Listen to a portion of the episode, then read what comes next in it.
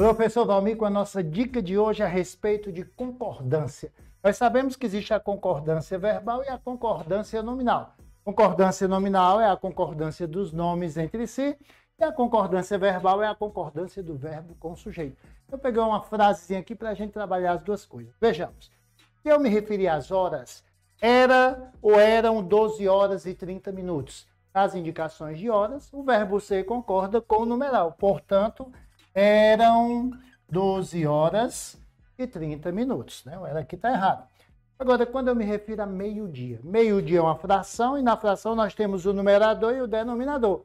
Lembre-se sempre de que quem manda é quem está em cima. E quem está em cima da fração é o numerador. Meio, 1 sobre 2, então era meio-dia, e se você marcar o encontro para meio-dia e meio, Meio dia, mais meio dia, é um dia, todo dia a pessoa vai se encontrar com você depois de um dia, não dá certo.